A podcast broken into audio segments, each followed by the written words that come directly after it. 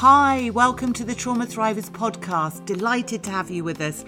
I'm Lou Lebentz, your host, a psychotherapist, a trauma expert, and a survivor myself. Lovely to have you with us.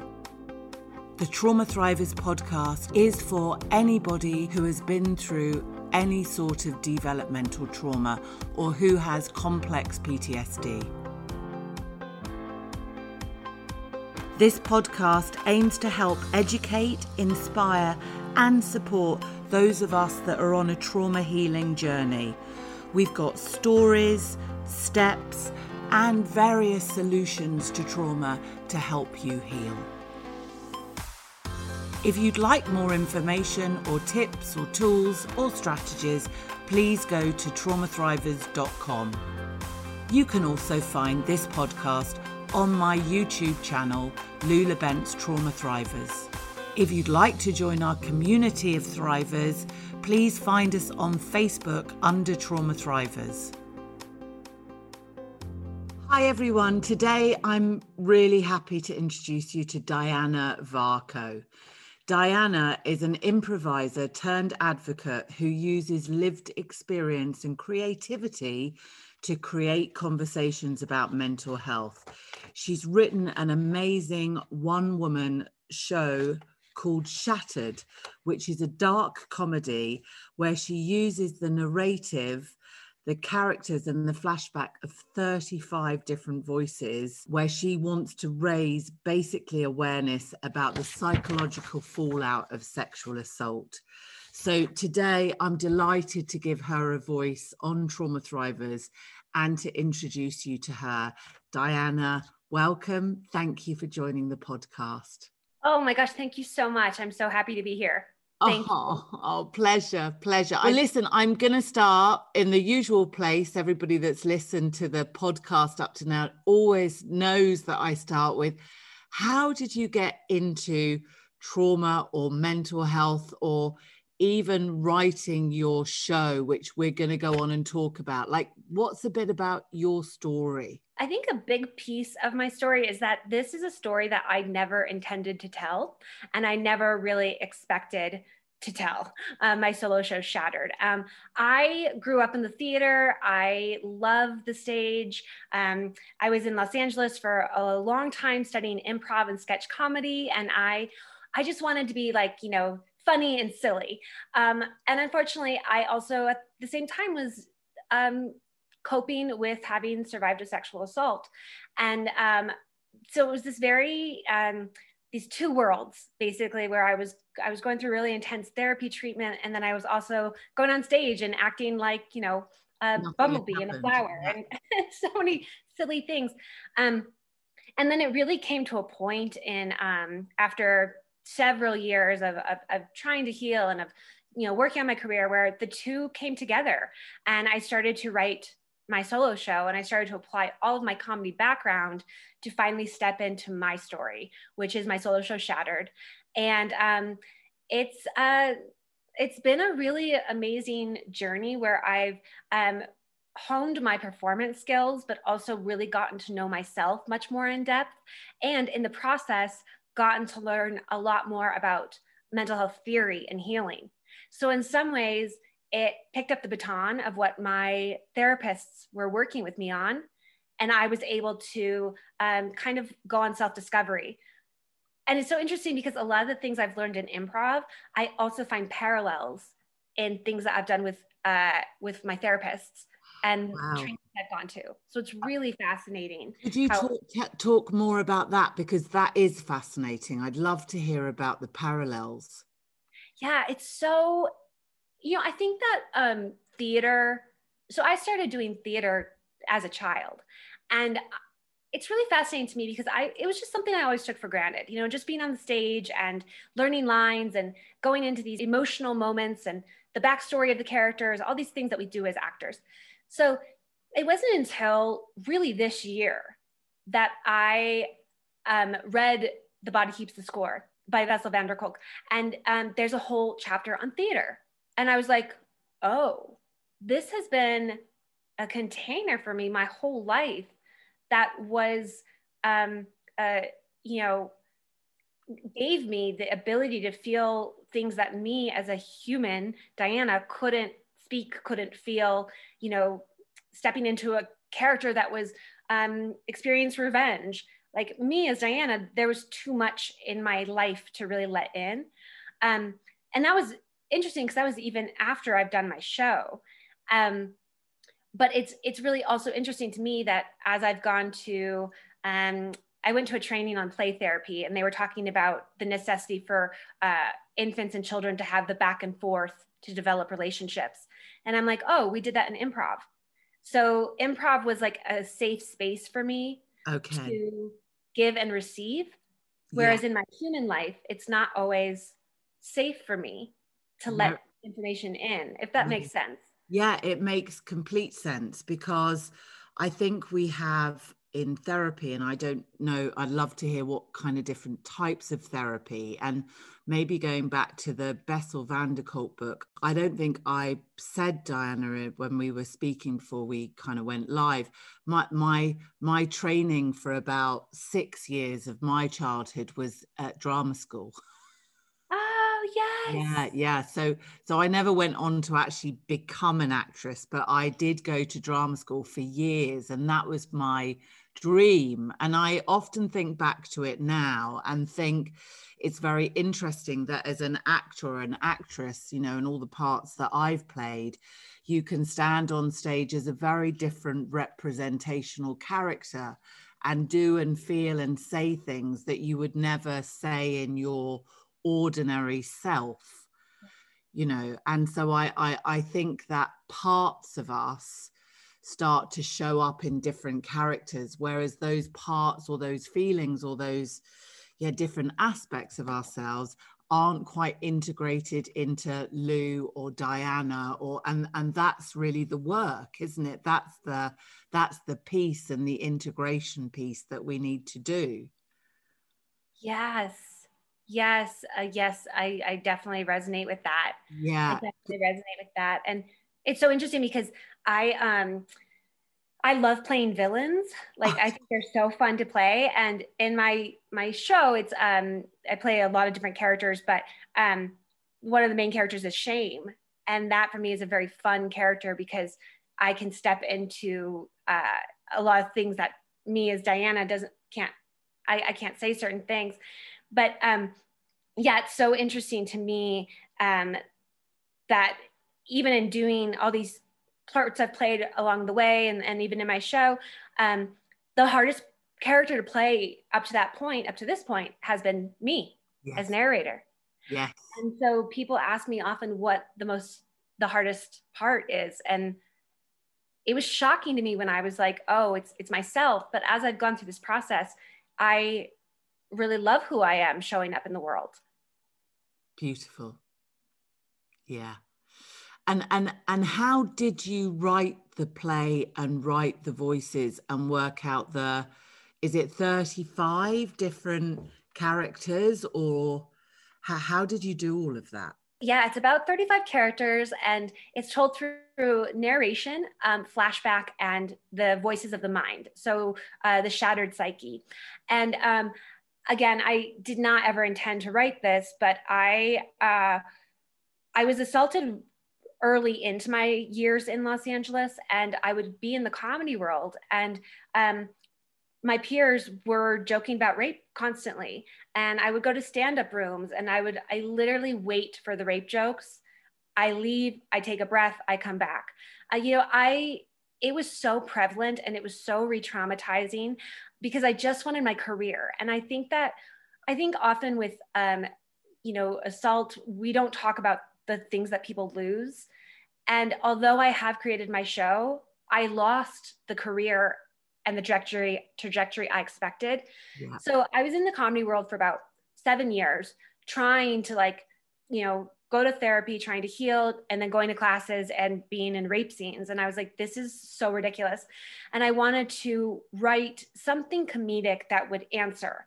Um, and I tried various forms. I tried sketch, I tried stand up, I tried different things. And um, I met a life coach uh, in 2015, and she started to just lead me in journal writing. And I started to open up these magical worlds of processing my feelings. And then in 2017, I wrote, I met my director and I realized that I had no, I had no more excuses. I had to start writing my show. Yeah. So I was like, well, we're going to step into this and see where it takes us. So I set a date, which I highly recommend because otherwise I would never have done it. And um, I set a date that was about two months out, which I do not recommend because I wrote the show in like a pressure cooker setting. Oh um, and I didn't know how I didn't know how I was going to tell the story. I knew that there were going to be certain pinpoints. I knew I of course was going to deal with the assault, and I definitely wanted to focus on the psychological impact because I didn't I thought in my heart I was like if people understood how deeply this affects an individual, they wouldn't do it. Like mm. that that's what I really wanted to come forward with. And I also knew that I would have to in doing that, I would have to talk about other earlier moments and other other like not minor violations, but other forms of violation that that lead into the consent conversation. Yep. And I knew the biggest piece that I didn't want to talk about was my childhood, which does deal with um, adverse childhood experiences, domestic violence, um, a lot of a lot of things that I didn't want to bring out into the world, but I knew I had to in order to answer the dramatic question, which is why can't I have relationships? Yeah. That's how that's the jumping off point for the the show is okay. why why do I avoid relationships? Yeah. And um so I was sitting in this chair, which is my writing chair, and I literally was praying. I was praying. I was like, I need to tell this very big story that I've never told anybody. What am I going to do? And I was praying. And right then, shame walked into my mind, the character. And then the character of denial came to meet shame. And then to answer denial and shame came truth, which I didn't really know truth. Like I didn't really know my inner truth of what I felt. Yeah. So um, it was fascinating. And then from there, as I approached each of my little vignettes, different characters of the mind popped in to comment. And as I've gone along with the show, one of the most important aspects of it is I'm able to connect with my inner truth. Like I'm able, when I have that voice of shame circling behind me and like reprimanding me or saying things, um, I'll be able to be like, whoa, what do I actually think? Yeah. And I tap it and I, it's been, it's been like profound for me. Amazing. Amazing. How so you wrote the show in 2 months? Yes. Okay. And then and then the, the, there's the 35 different characters in it. Are some of the characters uh, emotions like one is shame and and you know so they're different either emotions or characters yes yes okay and some of them are just like one off um, I use I use the device of montage a lot, which montage is like you know one liners that come in from like a character in order to build out the world. So um, especially as I mentioned, I was in the comedy world and I got a lot of comments. I got a lot of rape jokes that were happening, and so I'll do um, a montage to give you know those one liners off to build out the world if that makes yeah. sense yeah yeah. Yeah because in the show to like go through all of the experiences. No no because you've included mainly in the show the sexual assault but not the whole childhood stuff yet. Yes yes yeah. Because and i think at the time of writing the show it i really wasn't conscious of what i was even trying to do um, I just knew I needed to get the story out. And I knew that I wanted to get specifically the psychological impact of the sexual assault out. Yeah. Um, I think that like I was very authentic to what I thought and what I felt at the time. And I think that um, I don't always know how it will land with audiences, but that's part of the point is that it's it's ugly because trauma recovery is not pretty. No, it's and definitely things not. we actually say to ourselves are really ugly. Yeah. Um, and that might just be me, but as I talk to people more and more, it's not the case. Yeah. Um, but no, it doesn't. It doesn't focus as much on the childhood. It gives um, it gives bits and pieces of like why I might react, be reacting, this way in relationships. Yeah. Um, it gives enough context, but not the full uh, unpacking because I haven't really worked on that as much as I did the sexual assault. Yeah. Um, but I'm starting to write my next chapters, and those are stepping into more the the childhood. Yeah. So shattered, shattered part two. Yeah, yeah, and it's it's there's a lot to it. Um, but I'm also writing it in a much more slow, uh, mindful way because it's out of necessity that I really need to take care of myself and and you know go in a slower, more paced way. Yeah. So have you performed it in front of audiences and what's the feedback about about it and about the dark places because you know sometimes we can't avoid as you say in trauma recovery going into those dark places you know and people need to hear about the impact of trauma and particularly the impact of sexual assault yeah, it's um it's really been shocking to me. I've performed so I premiered it in 2017 and then I performed it at different uh, festivals in Los Angeles, the LA Women's Theater Festival and Hollywood Fringe. I took it to New York for United Solo and then I took it to Edinburgh uh, Festival Fringe in 2019, nice. which I love. I love Edinburgh so much. The reactions have been very interesting to me. Um, I get so many people afterwards that come up to me and and say me too and it's really um, it's really it's really hard to see the numbers coming out and the stories they tell me and it's just like i knew it was happening even though a, a, good degree of, of my time before i wrote the show i felt very alone because it wasn't really a mainstream conversation um, and then of course me the me too was popularized and exploded in 2018 so it's yeah. much more part of the conversation now yeah. um, but I'm really surprised at how many people come up afterwards. Um, and how many people have gone on to write their own shows and yeah. produce their own work. And um, the overwhelming majority is, is very uh, impacted and, and uh, grateful and very impressed with the theatrical presentation. Um, yeah. I definitely have gotten people that have said, you shouldn't say that, or this is too much. Um, and there you know there are voice here and there but it also i think that's another part of trauma or part yeah. of human condition is that we can have 99% of people telling us they love us but that 1% is what we listen to yeah. Um, but definitely i think when i brought it to edinburgh it was really fascinating because it showed me uh, possibly the difference in um, culture too in um, what we're allowed to talk about what we're not. Yep. And so I find that when I do it in LA, there's a lot more leeway than there was in Edinburgh, possibly. Yeah, with a little be- bit British and stiff upper lip, and yeah, a little bit, yeah, more, yeah, less open maybe in some ways, although that is changing, thankfully. You know, it's much more a conversation, and mental health is much more out there. And yeah, and me too, thank God, is much more out there. Yeah, yeah, it is. And there and there were signs at Edinburgh, there were signs all around campus of um, you know, really uh, impactful PSAs on sexual assault reporting and all these different things. But it was fascinating to me because when I promoted it, if I said, "Oh, this is a show about the psychological impact of sexual assault," people would go, "Ooh." But if I said, "Oh, this is a show about mental health," people would say, "Oh, okay." Yeah. So it's really interesting the yeah. words.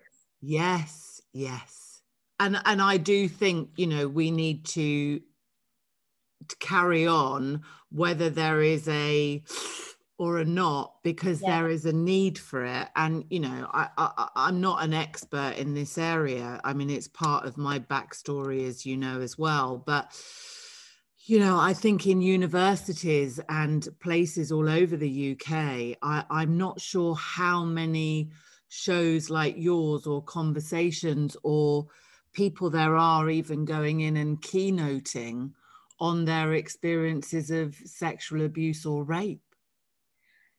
I don't know. I'm starting yeah. to I'm starting to look at it more because I uh, that's something I'm moving more into is is yes. walk is working towards the university Uh, I think I was just going to say that to you. I, I mean, I, I think that would be an amazing market for you to get into, and and whether you could do a highlighted version of the, of because it's quite long, isn't it? It's well, it's not long, but it's you know, sometimes if I get a school or a university talk, it's like 20, 30 minutes, and then you're out. So, you know, you can't really do your whole, whole show in 20 or 30 minutes. It's yeah yeah the show in the show in its entirety is usually is 70 minutes and then we do a talk back yeah. so it's more i think that the show is more geared to like community engagement and being yes. at a theater. Um, i have presented it at, a trauma studies department at a university and they wanted to see the full show and then we did a talk back. But sometimes people only want to see segments and then uh, within a structure of, of, of a certain lecture or um, uh, topic of discussion. And and sometimes i do that in the talkbacks sometimes i'll focus on shame or i'll focus on doubt or focus on a certain aspect and often with panel discussions i like to bring in diverse uh, viewpoints because i know that is a big uh, problem with the conversation is that it's so narrow and what people uh, accept as the, the dominant narrative on sexual assault you know it's usually yeah. oh it's only undergraduates it's usually you know only party rape and all this stuff. And it's like, well, there's so many other viewpoints and experiences. So um, with the universities, yes, I would absolutely love to um, bring it there. And I think that that's a big conversation, especially with undergrads. Yeah. What I am finding very interesting is that we concentrate the conversation on undergrads, but like there's a whole lifespan of people experiencing this. Yeah. And I personally experienced it in my late 20s. Right. So also the the graduate level of, of therapists, I think, is really important to see yeah. it because it brings PTSD to life and because Shattered also integrates the assault, but also integrates it within the context of childhood. Yes. Not always sexual abuse, but childhood disorganized um, attachment. Attachment. Basically. Yeah. Yeah. yeah which yeah. is which is fascinating to me. And I found that I've seen a lot, I've I've seen a lot of therapists in my um, my time of healing and they didn't always know what to do with me. They That's always, interesting. yeah they always were able to give me interventions that hit at a piece of it. Right. But altogether it was very it's very complex and ter- therapy is it takes time because yeah, it does. What what what do you find because this would be interesting too what did you find worked and what didn't necessarily worked and which part of the shattered and you doing that healing process through writing and performing how did that how did they all integrate together and the modalities and what bits really worked for you i guess i'm asking and what bits would you go oh no that just didn't do it for me yeah i i look I look at every therapist I've seen and what they've brought me, and I think that it's all built upon each other, yeah. um, which has been brilliant. And also, as I was going through it, didn't always feel great either. No, so, you no. know, I, I talk about this with a smile, but like it's been a long process. Yeah. Um, we did um, definitely tapping into my creativity once I was able to write and I was able to get out my um, my feelings about the assault in like a with my pen and in a, a fantastical way. Yes. It wasn't overnight, but it gave me a tool to reframe and it gave me a tool to to write my anger in a way that I uh, could start letting it in. Yeah. Because I think until recently, I haven't even really allowed my anger in because it's been so, so much. And of course, that's a whole other piece of the story that I could talk a lot on. Um, well, I'm not surprised the little that I know about your history, why anger has so been disavowed in your life. Oh, yes. Yes. It's been um yeah. it's been interesting. It's also been interesting to understand the manifestations of how I've turned it in on myself. Yeah. As a, as a tool to uh, manage anger. Yeah. Yeah. And so I didn't I didn't know that. But now, once I started learning about the brain and learning about attachment styles, that for me has been like leaps and bounds, yeah. very effective. Yeah. Um, EMDR was yeah. very effective for a while. I don't I don't do it anymore. Um, but in the early days, I did the EMDR, and that was very effective. Yeah. Uh, of course, expressive arts have been effective. Um, with Shattered, stepping into my story and telling it publicly was very effective. However, there was residual yeah. uh, psychological impact of that, even though I was in therapy. So I really tell yeah. people to take care of themselves and to have self care. Um, yeah. And yes. then slowing down meditation has been very effective. Um, I had a therapist that would always be like, you know, I would catastrophize a lot. And um, she would say, You don't know. You don't know what's going to happen next. And I'd be like, You're right. so, I mean, something as simple as that. Yes. And with creating the characters, that that has been so effective for me because I, you know, I talk about show, my show and Shattered, and I talk about all the characters and how fun and blah blah blah. But if I have to be 100% honest, these came out of necessity. You know, I would be bombarded with shame, and I would be just it ruled my life. And then by popping into a character, even in my everyday life, to answer that shame, yes, was leaps and bounds very therapeutic for me because I was able to then uh, not listen to that voice of shame anymore. Yeah. Um, or even before I get on um, interviews, I'll have a lot of nerves and I'll play my character of mortified, who is my um, character of insecurity and embarrassment. Yeah. He's mortified. He's like this. And so I'll play that to get the energy out. Yeah. Yeah. Sounds amazing. Yeah. yeah. So that's been great for me. Yeah and it's interesting isn't it because i think when we can add humor or step back or observe or take a, another angle on something it gives us a kind of wide focus lens and you know we're not in it so much are we we're not you know it's it's a way almost not of dissociating because we don't want to dissociate but maybe of detaching with love in a way, or just stepping back and mindfully being aware and observing ourselves with a bit of curiosity rather than judgment. Yeah. Yeah. So I don't know exactly within the brain what's happening, but yeah, you're right. It's like, it's like I almost step out and become the observer. Yeah. What's actually happening is that we have a medial frontal cortex, which is this bit in the brain. Uh, this is the prefrontal cortex, and this is the medial frontal. So, this part is more the analyzing, rationalizing, judging. And often with clients, I will say, or people, this is kind of like can be our more critical parent voice oh you should have done that. And i mean it, judges and it analyzes. So sometimes it can judge and analyze us. Whereas if we're from here and we're stepping back and we're noticing a noticing brain has got a link down to our amygdala which is the alarm part of the of the brain. So it actually slows it down and calms it down whereas this part can't.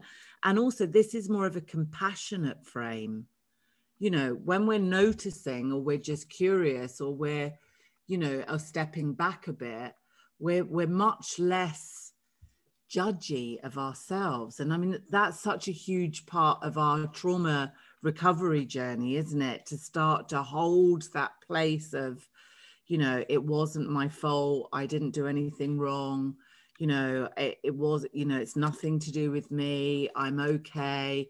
You know, we take away all of that self blame and shame and all those really unhelpful parts of it, just going kind of, they're there, it's all right, you know, I'm kind of here. So I think you're doing that already by the sounds of it through, you know, through a, a, a lens of, doing it in a brilliant actor's way, really. It's a great way of you containing and holding it.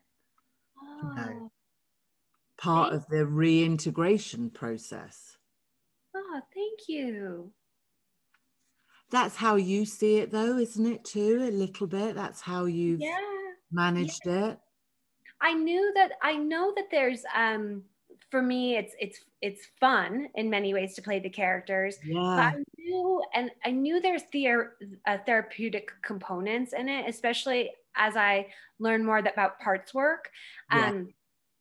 But i didn't necessarily know the neurobiology behind it um, yeah. um and so it's it's it's just really helpful for me to know what's happening in the brain yeah I also it allows me to be like oh this is an organ that works in a very specific way. And yes. once I can understand that too, I can be like, oh, yes, I can do things to enhance the the the way that the brain will work that yes. will serve me yes. as opposed to the way that it's attacked me. Yes. But it's always attacked me out of a, a desire for love. I mean, it, yeah. it, was trying to keep me safe.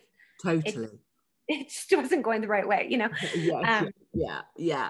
And all these parts, really, whatever the parts are doing, you know their ethos is there is to keep us safe yeah. but you know they fight at the wrong time or they flee at the wrong time or they freeze at the wrong time you know that because of old coping strategies so i guess i guess the overall is is that we have to learn to love all of the parts yeah yeah yeah and um you know and i it's, it's so interesting as you were saying that i felt uh, as you were explaining the brain, I felt it here, and I felt like really old, old feelings of like a very younger self. Yeah. Um, feeling um, almost seen and heard. Like it mm. was.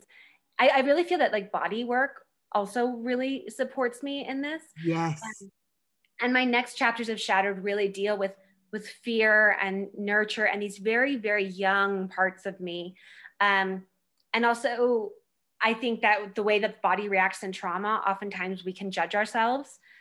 And I know for myself, the, the freeze response was something that I definitely judged myself yes. for yes. within the assault that I talk about in the show yes. earlier yes. in my history. Yes. And it's a survival strategy, and yeah. but it's hard to uh, it's hard to cognitively let go sometimes of that. Yes. Yes. Those feelings of blame that yeah. arise sometimes. Yeah. And I think that blame is always there with freeze. I know. You know, and I don't think I've ever met anybody. I'm just trying to rack my 20 years of um, dealing with survivors of some description. I don't think I've met anybody who doesn't feel that or a part of them doesn't feel that when the body is frozen. But you're you're absolutely right that's all it can do because it cannot fight and flight in that situation no so it's a survival mechanism that goes on out of any conscious thought so yeah to try and get that across to anybody that's been through any form of sexual assault that is going to happen it's a given I know. There is nothing any of us can do in that situation other than do that and it probably saved our lives. Yeah, yeah, I know. It's just so hard to. Uh, I think it feels. I, I, think just talking from a person at the client perspective, I guess. Yes. Um, I, I often tell people I'm not a practitioner. I'm not. I'm a. I'm a peer. Yeah. So I often give it from the client perspective, and I think that um, for me, it really, it, it felt like a betrayal of my body. It feels yeah. like my spirit was betrayed by my body, but that's actually not the truth. No. The truth is that I it was a survival mechanism to keep yeah. my spirit safe. Yeah. But yeah. yeah, it's it's very different the uh, what we can feel in our hearts versus what we feel in our body. Yes. No, logically. That's yeah. what I meant. Yes. Yes, I think so too. And I think, you know, the head and the heart and the gut have different, very different brains in themselves and you know we have to think back to what's associated with what and um you know I, I always say to people if you're going to come from anywhere if you've got a cho- an option of three and it's head heart or gut i would go heart all the time. Oh. Yeah. Yeah i would go heart all the time because heart is the balance between the head and the gut. And the head and the gut, sometimes if it's the prefrontal cortex, it, it, it, it, thinking doesn't always quite get it. You know we're feeling creatures and sometimes gut to me can be linked up to old fears. But if we come from the heart and you know we're seeing this much more being out there as kind of an embodied and having done our work if we come from our heart normally that's our wiser adult present moment self ah. Oh interesting yeah so i always say come from the heart and coming from your heart what's next for you now where are you going to take all of this? What are your plans? Um, well, I, you know, in the process of doing this, I've started to really open up my heart much more. Yeah. Um, I don't know if I had a connection to my heart prior. I think with trauma, it's very difficult. And if we've got attachment and intimacy and avoidance, we are very shut down often because you know it's difficult to connect isn't it if you're not in your heart? How can we really resonate and tune into somebody? Yeah. Yeah. I for a long time i felt like i was just ahead yeah yeah and then um so i've started to work work on my opening up my heart and compassion and that's really definitely especially with the show and you know trust and how i'm going to step into relationships and um work wise i am looking to expand Shattered, to bring it to universities, to work with therapists and um, trauma specialists, um, because I really would love to. I want to make mental health accessible and fun, yeah, and within a safe context. So I don't know quite what that looks like. I don't know if it looks like me going to graduate school and getting a PhD. I've explored that route. I've explored partnering with, um, you know, trauma foundations or uh, therapists, university departments. And I'm looking at bringing writing Shattered into a series, so I could possibly bring it to TV and film. Um, and then I'm I'm now writing my next chapters, which um, I love how they're turning out too. So I've also explored doing a book. Um, so there's a lot of different ways I'm going. I'm just I'm trying to understand uh, what what the next step is, but I also have a whole um, pathway for future. So yeah. so we'll see. Um, but I really I, I love what I've created out of some very very difficult experiences, and you know if I've done it, then other people can do it too. Yeah. And I there's a I know there's like a, a joyful life that I'm living, and I have the capacity for this amazing creativity that I think everyone has the capacity for. So I really just want to share that with with with people who might be in hard spots. Yeah. And I think, you know, for you, the post traumatic growth element of it has been huge because, you know, I, I, think in therapy, you know, if we can get people to write something or journal or write it out and then to actually speak it out, you know i mean you've done both and you've done it in front of an audience which is which is huge you know because a lot of people listening to this would their shame wouldn't allow them to speak it out but it is part of the process and a huge part of the process so you know i guess listening to you i hope we can encourage some people listening to start even writing and expressing in some format what's yeah. happened to them and their stories and their lives. Yeah, yeah. And it doesn't even have to be literal. You know, it can be done in shapes. It can be done in shapes and different yeah. ways. So it doesn't have to be in word. It doesn't have to be literal. It's um it can be done in i think that dance has been really helpful for me because it was yeah. able to get in my body things that i wasn't able to speak yeah. um I also find that in doing the show, because I present my story, people can step into it and feel seen without having to engage. Yes. Without having to speak their truth. Yes. So in some ways, I wonder if that's um, if that's a piece of it, is that it it helps people in a, a much more distant way well, I think it does because I think people identify with our stories and parts of our stories because whether they've experienced quite the same story or a different story, we've all experienced the kind of um, similar human emotions of shame and fear and regret and loss, etc. So I think on a very human heart to heart level, we can connect always with that, can't we? Yeah, I agree. Yeah. I agree. Eh, well, that's one of my favorite things about the show is afterwards hearing what character people relate to most. So some people it will be truth, they love truth. Uh, I have friends where they love panic. And so they'll just panic is like, Diana, it's panic. I mean, panic is horrible, yeah. but they'll every time they see me, they go, hi, you know, and I'm like, oh God. Yeah, um, great. Yeah. Some people they love uh, you know, everyone loves denial. Denial's like, hi, I'm denial. Yeah. Like that's one thing is that denial shows up very, very differently in everyone's lives. Yes. But even by doing my character to me, they connect with me on an unspoken way. Yes. Yes. Yeah. So that's really fun for me. And I think also what I realize is the show takes people through a variety of different um, experiences of violations, sometimes very minor, sometimes, of course, I talk about the major one, the assault.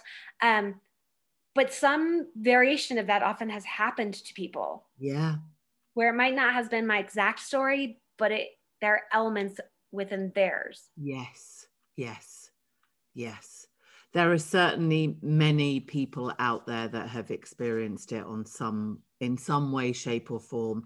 And and you know thank you for having a voice for those people or should i say 56 voices? You know because it's much needed and it's you know it's it's it's very inspiring and what you're doing is great. And i'm just delighted that you joined us for a bit on the trauma thrivers podcast today and uh, excited to hear about part two and the childhood stuff. Yay. Thank you. thank you so much. I love your community. It's it's so wonderful and thank you so much for your work and all the people that are doing amazing, amazing uh, group. Well, well, I hope that we're going to see you more in our Facebook group at some point, and maybe doing a live show one day would be, you know, Ooh, might be an interesting idea. But yeah, I hope whoever was listening today it was useful for, and and it would be great to keep connected. Yes, I would love to. This has been a really lovely, informative discussion, and thank you so much. Thank you for everything you do. Oh, pleasure. That likewise, and we'll catch up very soon. Okay, yay. Thanks so much for listening to today's podcast. I hope it helped you in some way, and I really hope to see you back here soon. If you have anything to share on today's experience or podcast, please nip over to the YouTube channel or the Facebook group Trauma Thrivers and let us know there.